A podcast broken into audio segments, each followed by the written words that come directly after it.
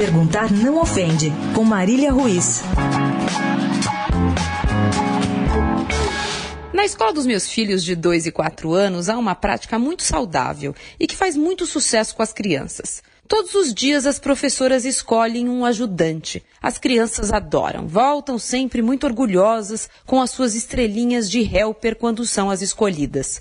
A função deixa os meninos tão animados que agora tem até mais de um helper por dia às vezes, dependendo do humor da turminha. A prática pedagógica é muito eficiente. Ensina senso de responsabilidade, liderança, noções de organização e de gestão de relacionamentos. É uma gracinha ver os pequenininhos com as suas estrelinhas, todo orgulhosos, porque mereceram a função.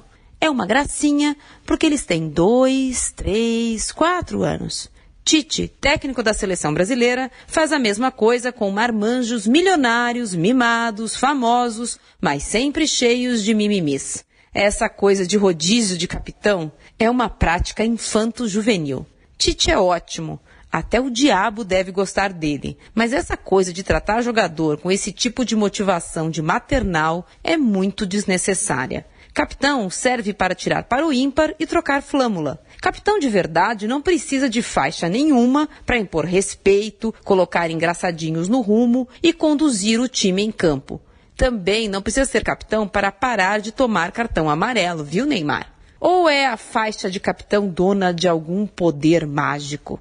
Marília Ruiz perguntar não ofende para a Rádio Eldorado.